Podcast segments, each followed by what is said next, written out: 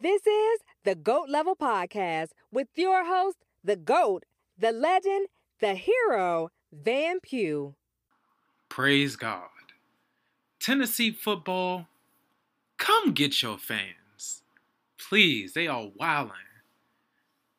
Y'all better go get them before we hurt their feelings. Whoop, whoop, too late. Because Lincoln Riley already bodied them. He destroyed them. So I only have to say but so much. But seriously though, before this little conflict happened between OU Twitter and Tennessee Twitter, I wasn't thinking about Tennessee. I was looking at the schedule. I'm worried about the Army game. I wasn't even thinking about Tennessee at all. I'm sure a lot of people weren't thinking about Tennessee because the last two times we played them, we beat them. If you don't know by now, I'm an OU fan, OU alum, and I don't really worry about Tennessee. But now they're on our minds, and it's definitely on my mind, and I'm annoyed because it ain't that good, okay? Especially lately. I can't believe it. I mean, Lincoln Riley on Twitter was annihilating them. Stats after stats after stats. Oh my gosh. And if you look at Winsipedia, if you look at Winsipedia.com and you compare Tennessee and Oklahoma, it's not even close. Three wins to one. We won the last three games. We beat them in every single category except bowl games where we're tied. Every category. Better all time record. More national championships. More conference championships by a lot. More wins all time. Better bowl record. More consensus All Americans, doubled their amount. Seven Heisman winners, they have zero, and they had Peyton Manning. Um, more draft picks, more first round draft picks, more weeks in the AP poll, more weeks at number one. It's 100 to 19 in that stat. Are these people serious, bro? They don't know what they're messing with. And when they come to Norman, their team is going to get killed. Their, their best excuse is, uh, oh, we had the wrong coaches. We had Butch Jones coaching against OU. So of course you beat us. Okay. That still doesn't say anything good about your program because you don't have an AD to hire the right coaches. And your coaches can't find the right players and coach them correctly to beat teams like Oklahoma. Come on. Starts at the top. That ain't our fault. It's just incompetence. You can't talk about us, but all I'm gonna say is your team's trash. They trash. They lost to Georgia State. Can, I mean Kansas State. You talk about the Kansas State game. That's your comeback, right? Well, we only lost by seven. Oh, you you say that's your comeback because we were favored by the same amount to beat Kansas State as y'all was favored to beat Georgia State. But first of all, we were on the road. Second of all, I don't know why I was favored that much to beat Georgia State. I mean, okay, maybe I do see why I was favored to beat them by that much. But look, Kansas State is way better than Georgia State. It's a difference between playing in Manhattan and playing at home versus freaking Georgia State. Okay? That's not this that's not even a comparison, bro. And by the way, your only meeting against Kansas State, you lost. So you can't even talk about Kansas State. I can't believe you. And this all started because Oklahoma football Twitter, the official Twitter account, was posting about the program's greatest comebacks. And the Tennessee game just happened to be one of them. Okay, Tennessee fans maybe some may have paid attention to that. And then one of the OU coaches commented about it. I guess one of the big Tennessee Twitter accounts got wind of it and then they lost their minds. I'm like, man, y'all suck. And your team trash. So don't even talk. I don't want to hear. And y'all talk about the LSU game. That that's when things really just got out of control. When y'all talked about the LSU game. You talk about the LSU game. How you gonna talk about the playoffs? How you gonna talk about the playoffs? How you gonna talk from outside of the club? You can't even get in. What? You can't even win a conference championship. You can't even get to the SEC championship. And you talking about us in the playoffs? You can't even get there. You can't even finish top three in the SEC East. And the SEC East is worse than the West. The West is carrying the entire conference in football, but you want to talk. The last time you beat LSU, it was 2006, and your players celebrated doing the lean with it, rock with it. Please stop. Your team isn't that good, okay? And get ready for a beatdown in September. If you beat us in September, you can talk all you want. But I doubt it's going to happen. So get ready for that L. And then Boston College Barstool Twitter wanted to hop in. I was like, oh, no, no, no. I know. I know y'all ain't talking. I'm like, what? This is exactly what I tweeted. I said, why is Boston College fans talking about anything that's not hockey? Seriously, they have five national championships in men's hockey. They have one in everything else. What? And that's not even, that's five NCAA championships. The rest of their championships came before the NCAA. They don't even have that many conference championships. Are you serious? We got more conference championships in one sport than their whole school has combined. And these fools are talking? Dog, if it ain't about hockey, Boston College fans should not be talking about no sports. Seriously. Stick to academics, stick to hockey, stick to the Beanpot. Because you're out of your lane. You're out of your lane. You have no women's NCAA titles. Are you serious, bro? Softball and gymnastics OU just just lapping y'all, lapping y'all for eternity. Are you serious? Your football team only has one conference title. 2004. Your basketball team hasn't won the conference since 2004. Y'all were trying to party like it's 2004 with that comment about the playoffs. Eh, hey, hey, hey, the ACC is trash, and y'all ain't even top 10 in the ACC. Even if you are, you're still light years away from Clemson. So I don't even want to, don't even say anything. Like, seriously, your basketball, your baseball team is probably the worst ever.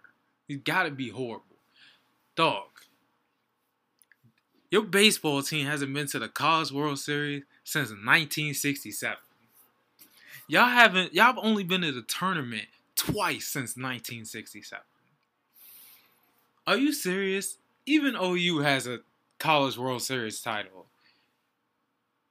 Come on, man. Y'all gotta be kidding me, man. I I'm spending too much time in Boston College. And they talking about they don't they don't need to be talking about no football. Seriously. Y'all trash. All y'all so-called rivals are better than y'all. Virginia Tech is better than y'all. Who else? It don't even matter. don't even matter. I spent too much time on Boston College. Man, we ever played them in football, we gonna smack them. This ain't hockey, bro. Sit down. Anyway, my hypothetical game of the week. Week week is 2004 USC versus 2004 OU. Rematch.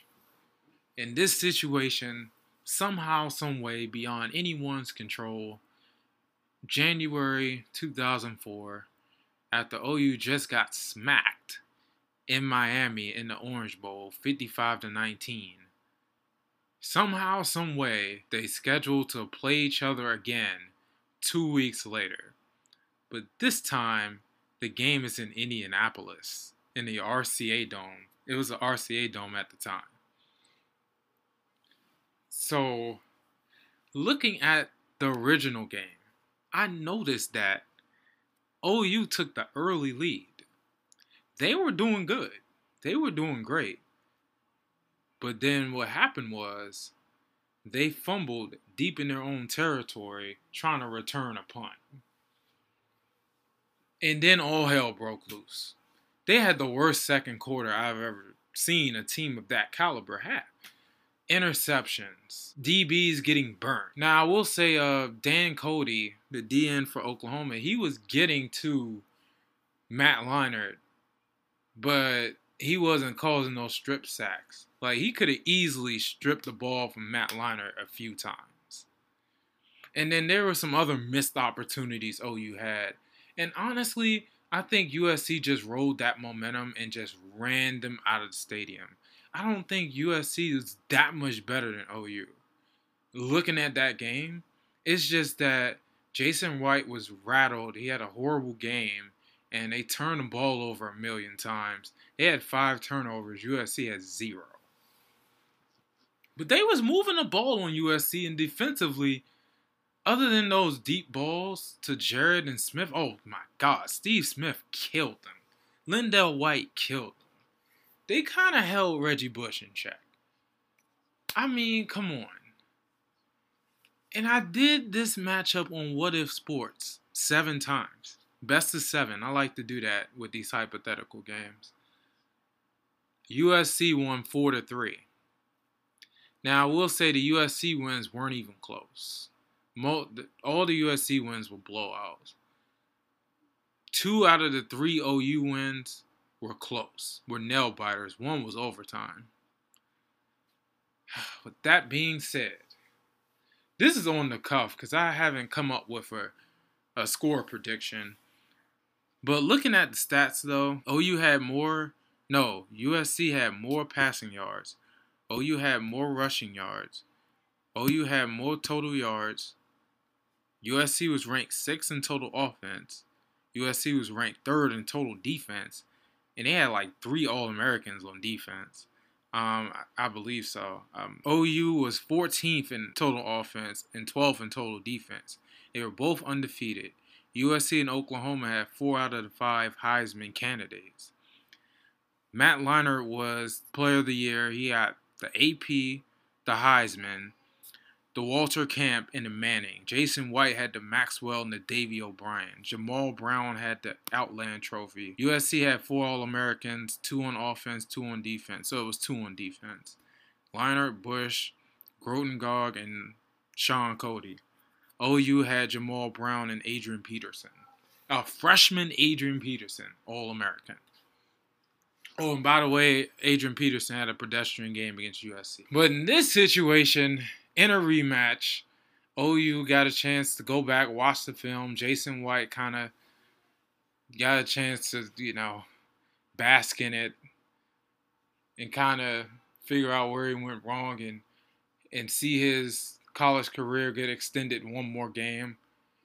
With all this in mind, at first I was like, oh, maybe USC win this game thinking about it, and I got 30 27, 2004 OU, winning by three in Indianapolis, game winning Garrett Hartley field goal, Garrett Hartley field goal as time inspires. And they win. They had to fight for it, but they win. Yeah, okay, it's a little biased with that, but seriously though, looking at looking at the film and stuff, looking at the game on YouTube, I'm like, um, OU was very capable of beating this team, and they definitely could have. It's just the turnovers. I, it, I don't think USC did anything that special, like, well, other than be fast as hell on offense and have those big gashing runs by their running backs. But seriously though, OU was that first quarter showed me that OU could compete with them for sure.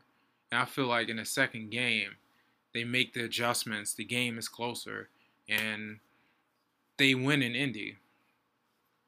30 to 27 OU.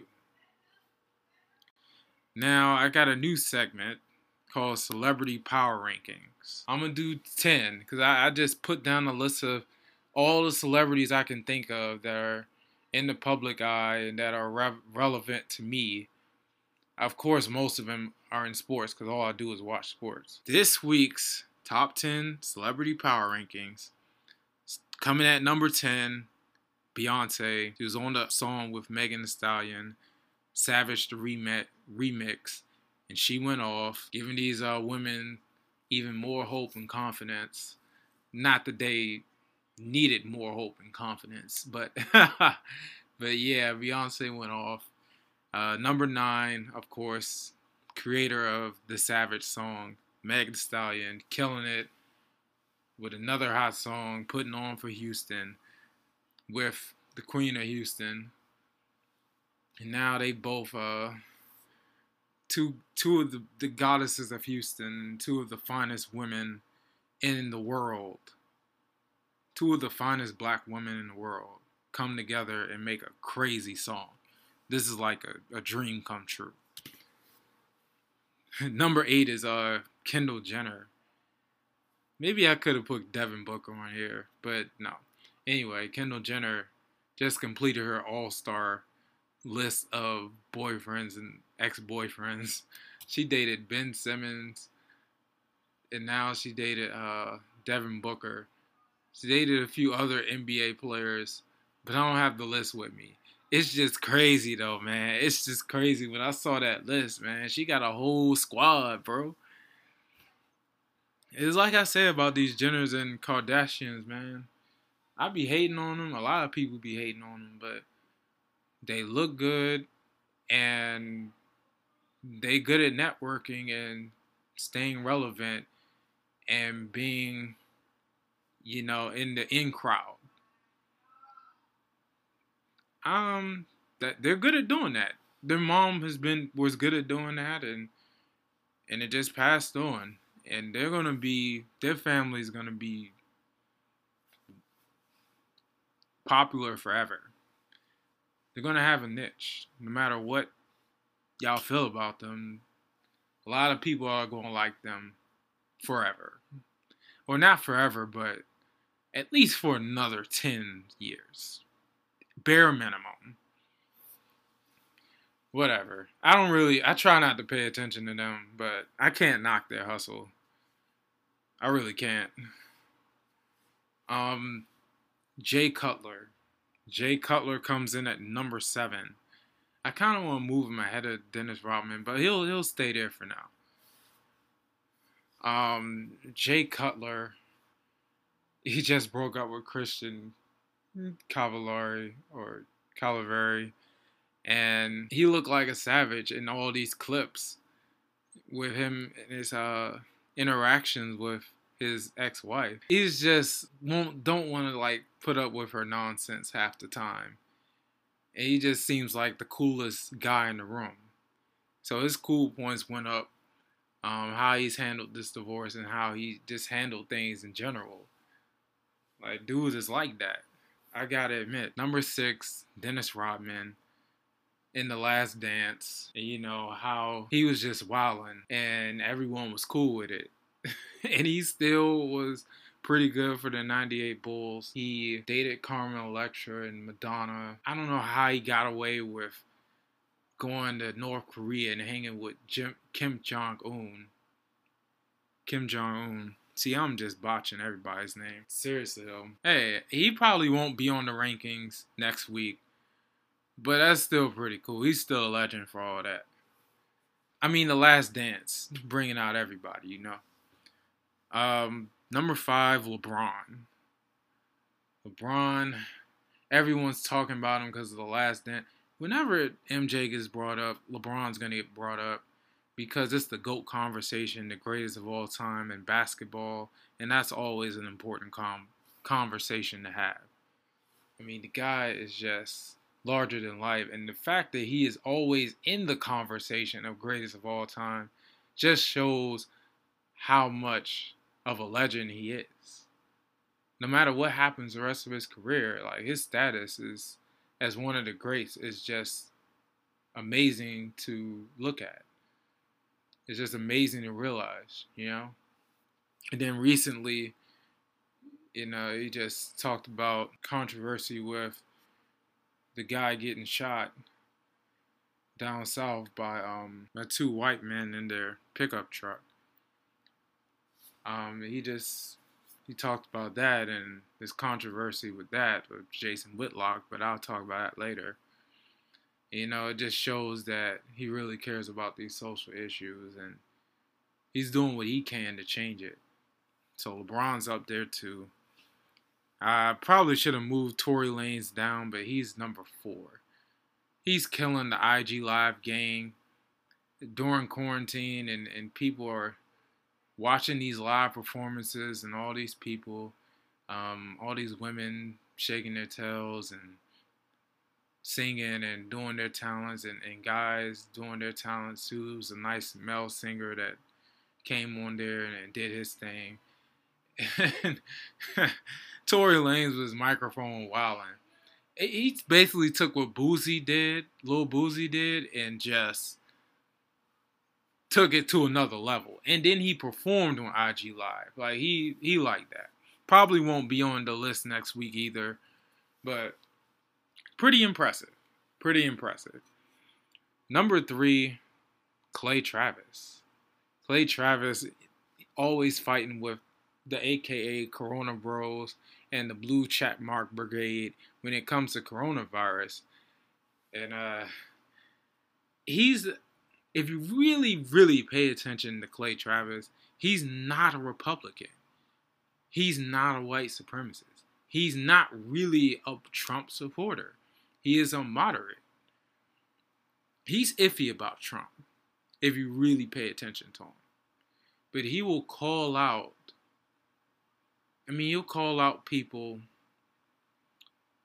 who are liberal if he feels they're being ridiculous. If you feel like it's unfair that they're like getting treated a certain way.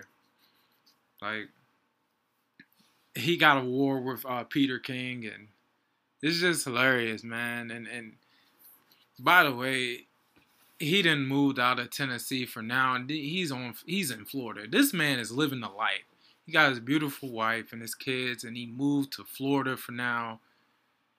And he's on a beach chilling, talking about sports. You talking about the life? That is the life. that sounds like my dream life. And I'm sure it took him a while to get there. But I'm not gonna lie, man. He he's killing it in my eyes even if a lot of people don't know who he is or a lot of people don't think he's that great. Um, hey, the dude is killing it, whether you agree with him or not. I always like his self confidence and his takes on on sports and how he blows up on people he perceives to be idiots. I'd be crying, man. He does not like idiotic people. Like some people, they they literally say some like stupid stuff, but then some other people, he just overreacting. Like he sometimes he overreact and calling people idiots, but it's still funny. man. Number two is Future. This guy, man. Any type of toxic memes, any type of toxic tweet or misogynistic tweet, you're gonna see Future's picture on there, and I'd be crying laughing. I mean, I mean, it's kind of like Future means have kind of bonded men together on Twitter. Now, some women think that's kind of suspect, even some guys think it's kind of suspect, but it's funny. We just having fun. Maybe the expense of, of women, but it's it's funny, man. It, it's funny. You always see the the memes why women deserve less, or uh, future holding the Bible of misogyny, uh, of misogyny, and future dressed up as Jesus and saying uh, the girl belongs to the streets. Bruh, I don't get tired of any of that. I don't get tired of any of that. Oh my god, it's hilarious. Even if it's wrong, even if you know it, it is kind of disrespectful to women sometimes. It, it, even some women, even women laugh at it. Like it, these memes are hilarious. I'm sorry. Number one is Michael Jordan, of course. He is dominating the headlines. He is dominating everything. It doesn't it doesn't take much for MJ to dominate the headlines, but this Last Dance documentary has inspired a lot of people. It's inspired athletes, celebrities, everybody, regular people. It just makes you want to go out and be great and do the things and do and, and just kill life and just kill it in life. And that's just that's just so cool to me, man. Like that's that's just so cool. Like MJ is always an inspiration to me and and definitely to this GOAT level brand. Like the GOAT level brand is to be like MJ was with the Bulls. That's pretty much what the brand is. I just had to get the brand out there. That's pretty much what it is. The last the last dance is amazing. It's only like four more episodes left, but we're all loving it and everyone's watching it in the sports world. Just about everybody, and even people who don't really like sports are I'm sure they're pretty interested in it too. And that's just a win-win for sports and for for Jordan in the basketball community, and you gotta love it. Especially now where there's no live sports, you gotta love it for real. Now, speaking of the Last Dance, Last Dance was, was was cool. You know, it was episode five and six. So you had Kobe, you had David Stern, and of course the sadness because they're no longer here with us. The 98 regular season got kind of fast tracked after the All Star game because you had the All Star game because you know Kobe and Jordan kind of meeting up and having fun and going going at each other a little bit. It was cool. The 98 All-Star game came on ESPN and that was so much fun to watch. There's so many Hall of Famers and Hall of Fame coaches.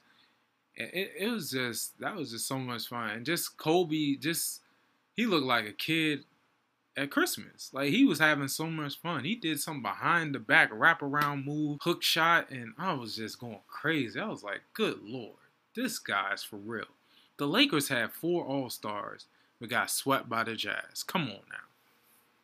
That's crazy. They showed the Bulls in Atlanta how they sold out the Georgia Dome, but I heard that the only reason they were playing in the Georgia Dome was because they were building a new arena okay. But still, it was smart to put in the Georgia Dome. But some of them seats look horrible. I'm like, how do you watch that? How do you watch that? That's crazy. Mm. The Bulls were like a, a, a popular rock band or, or artist, sold out everywhere they went, and big following. I understand. It's, you know, it's like Jordan's last hurrah. You got to see it. Got to see it for sure. You also start to see how fame started to get to MJ and that he's not he's not that much of an extrovert. Like I can see that. Like he just needs time to himself and to kind of recharge and reflect and, and boost himself up after being around all them people and being bombarded with people. It's just, I guess the fame is just a little much for him sometimes, and I, I understand he's human for sure. He talked about the Blazers series, how a few people talked about how Clyde Drexler was was better or at or the same level as Jordan, and Jordan felt that was disrespectful, and it was just extra motivation. And it's like it brought up a new thing about Jordan holding grudges. Holding grudges sometimes give him a competitive edge. And I done this sometimes. I've done this many times, especially in basketball. Hold grudges, silly grudges that don't really mean much or they're just over exaggerated. I take that, I use it on the court, and I rage and I kill it. I've done that before. I've done that before. When you're a competitor, sometimes that's what you need to get going. I completely understand. Uh, they also talked about the Knicks and the Suns series in 93. The Knicks series is very competitive. Could have went either way. But the Bulls, like I said before, just 1% better. That's all you need to be. You know, if you're just just this just a little bit better in the fourth quarter in game 3 and game 4, and maybe game 5, boom, you got the lead in the series. Then you go back home up 3 2. Then they punished the Knicks in Chicago and took that series after being down 2 0. I mean, it's just classic Jordan. And then in the Sun series, they dominated game one, and then it was a dogfight from there, from what I saw. But Jordan, he scored like half of his team points. And I think it was game four, and they won. That's crazy. Uh, game two, he kind of did his thing, and the Suns were close. The Suns took two out of three in Chicago. Like they were game. Like they, they were in it. They were in it to win it for sure. Like Charles Barkley wasn't playing, but too much Jordan. Even Charles Barkley said that was the first time I said, "Oh man, someone on this court is better than me." Jordan, he admitted Jordan was the better player. But the Suns still could have they could have took that to game 7. Game 6, I mean, we just going to ignore the fact that the Suns had a 4-point lead with like 40 seconds to go. They could have easily took that to game 7. But Michael Jordan, too much Jordan. Very clutch. What can I say?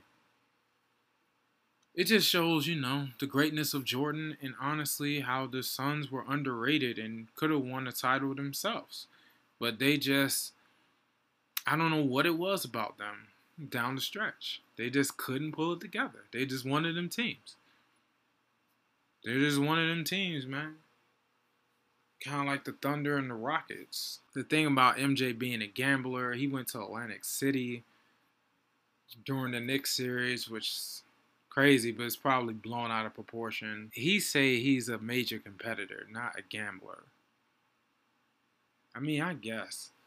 I guess I can see that, the competitor thing, because, you know, I, I just said it. Like, when you're a competitor, you just, it's just some things get exaggerated just for the sake of competition and you don't want to lose. Saw some other things like the Jordan ones and um, Jerry Krause being scapegoated and well not scapegoated, but that's the wrong word. Pippen and Jordan took another few slights from Jerry Krause and used it as motivation. That's a theme in this documentary. Whatever slight that Jerry Krause gave towards Jordan Pippen, they took it and they ran with it. and that's part of what made them great. I mean, I, I I mess with it for sure. We talk about the Dream Team controversy and how Isiah was supposed to be on there. No one knows what really happened. I don't know. No one knows who said what or why Isiah was off the team. You, you're going to have to ask Chuck Daly. I think Chuck Daly and whoever put the team together, I think they were the main ones behind that. So we saw the Jordan ones, how it hurt Jordan's feet, and I'm like, oh no, I was gonna buy them, and then they said that, I was like, I'm a I'm a hooper. I want to buy Jordans and hoop in Jordans, not work around walk around with uh, bleeding feet. So I'm just saying, and also with the Dream Team, the Toni Kukoc thing that got revisited. that was another Jerry Krause slight how he was coming to take Pippen's job and how Jerry Krause liked them and they punished him in the Olympics. But Toni Kukoc definitely after that first game, he came back firing and he fought, but it just wasn't enough. You're talking about the 10 11 best players in the world, ain't gonna beat them. Not just with you. Are you kidding? Well, Speaking of Dream Team, the Magic versus Michael trash talk sessions, they were going at it. They were hilarious, man. I can't imagine them playing cards all night and talking all type of trash. Man, to be a fly in the wall for those type of uh, meetings, those type of get-togethers, I can't imagine. It's probably a lot of fun. The media is just out of control with Jordan and uh, Horace Grant got blamed for leaking things to the media and saying things about Jordan. And then you learn about Craig Hodges and his activism and having a problem with Jordan not stepping up for the black community. They had the whole like um that's debatable by the way. I'm not gonna get into that. They had the whole thing about the the North Carolina race. I think it was a governor race. You had a black candidate and a white candidate, and the white candidate was had a sort of racist past. And Jordan didn't say anything about it. He just, but he said Republicans buy sneakers too, and you know people didn't like that, and it came up again, and he stood by it. And uh, Craig Hodges, it, it looked like he got blackballed. He probably did. because he wore a dashiki to the White House. He advised Jordan and Magic to not play in the 91 finals to send a message that this racism and, and black on black crime and, and all the issues that plague the black community is just unacceptable. But of course, they weren't going for that, you know, because it's just it's too controversial. Is is not PC. That's too much. And so once again, Craig Hodges, that comes up again for those who are interested in that. I mean, I see where Craig Hodges is coming from. That Jordan could have used his influence a little further, a little further to help black people, but he probably done a lot already that no one really talks about. I'm gonna just leave it at that. So the last dance is fire. Four more episodes. Probably gonna talk about probably gonna talk about the baseball and Jordan's dad dying and the 96 Bulls. And then we're gonna talk about the 98 playoffs and then that's it. Probably what's gonna happen. So there's a documentary coming out called Basketball County in the Water. It's a documentary about PG County basketball. It starts out by Quinn Cook saying, All five of the players on my team made the NBA. I told you. Well, all five, well, not all five of the starters, because two of them didn't make it. But two people on the bench made it, though. Anyway, that, if you know me, if you know me well enough, to hear me talk about the 09 DeMatha team, then you really know me. Because I talked about the 09 DeMatha team several times. I even tweeted about it. That that that 09 team, I will say this though, McNamara played them tough all three times. And and in the playoffs, they were one shot away from going to overtime. And this is a team with no NBA players and actually an NFL player out of that um, group. That group played them tough. A group, this is what they had on their team. 09 DeMatha, Quinn Cook, Victor Oladipo, the Grant brothers, Michael Hopkins, who went to Georgetown, Nige Hibbert, who went to Texas A&M, and I think a freshman James Robinson, who went to Pitt. And then BJ Anja came later on, but he wasn't on the 09 team. And the year before, they had Josh Selby, who was the number one player in the country. Team was loaded. And of course, the documentary is going to talk about Beasley and Kevin Durant, how they're two of the best players that come from here. And you got uh, Lawson and Markelle Fultz. Man, that you talking about a squad. You talking about there's a lot of good hoopers from DC. That's why so many basketball courts around here. That's why the best competition you're going to get in DC is in your neighborhood because them guys can hoop and them guys don't, don't be playing. When you When guys, when the best players in your neighborhood really want to ball and really want to play hard and not sit around and and BS and smoke all day, it's over. It's over. You're going to get some really good competition and you're going to have to be tough or you're going to get exposed fast. I've learned that lesson, trust me. But seriously, that's just, I'm just glad there's a documentary outlining the basketball culture in, in DC and how it's just very important to come here and recruit in basketball and football because there's so many good athletes here.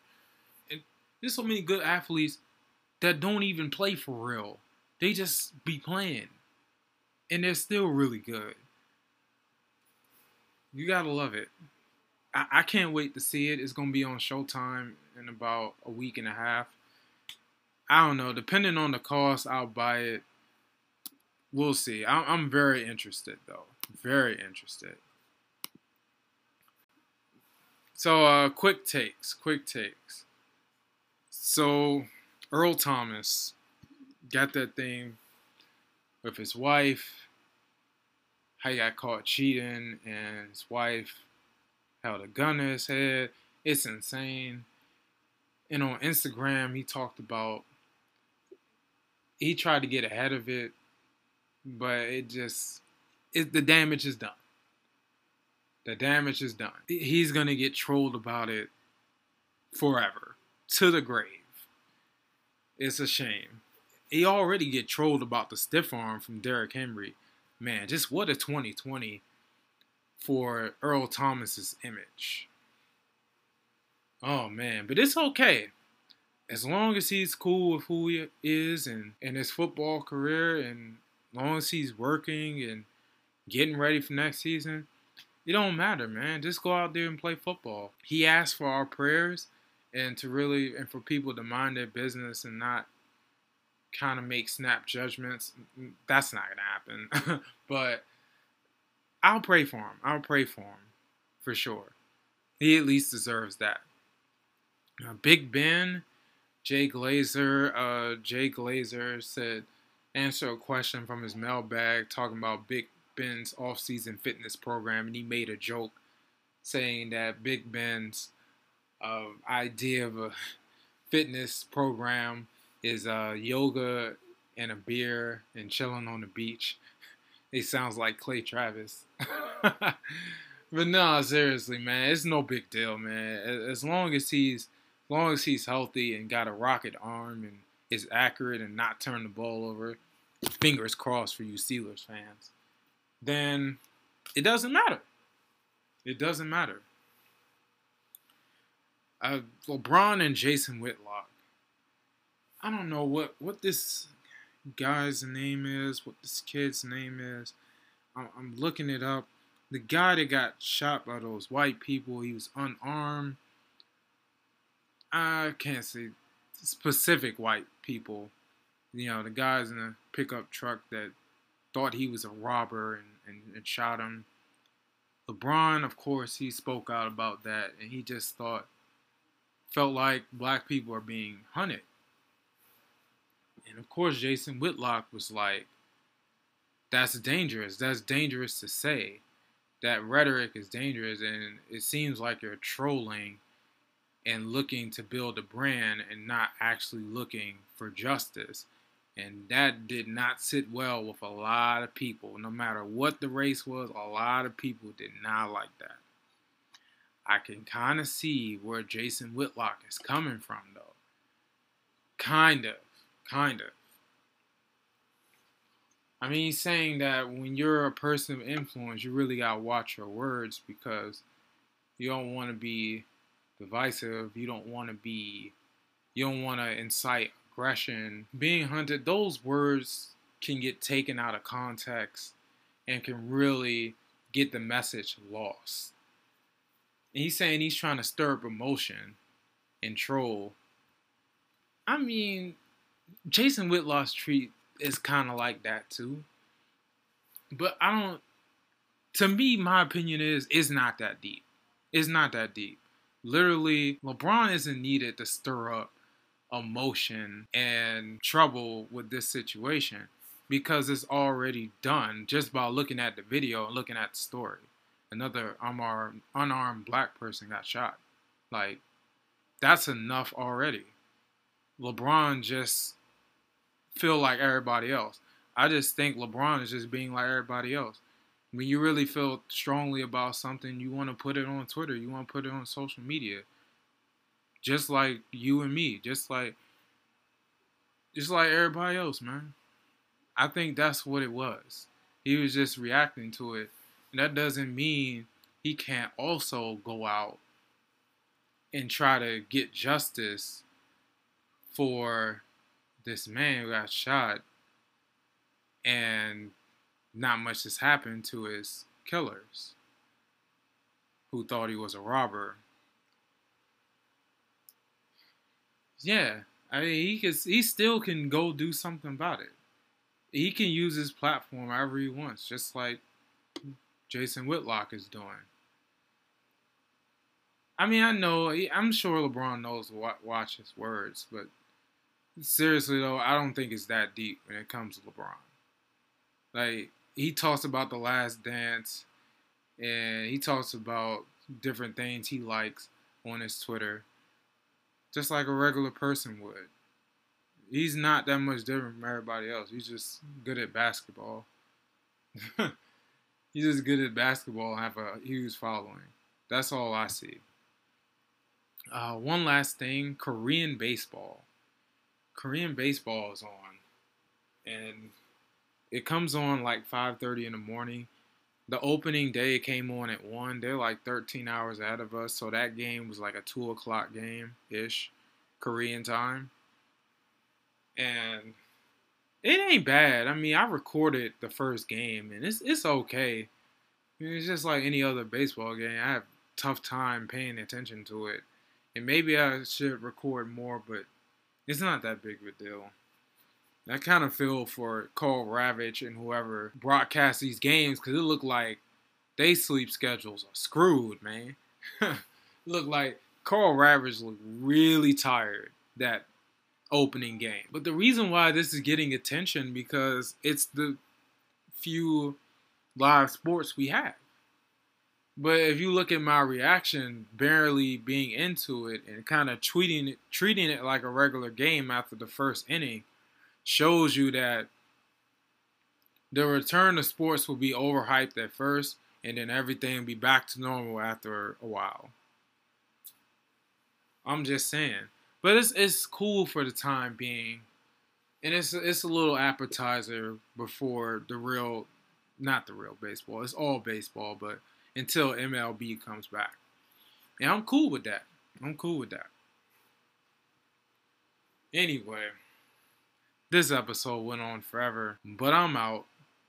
Peace. Thanks for listening to another episode of the GOAT Level Podcast.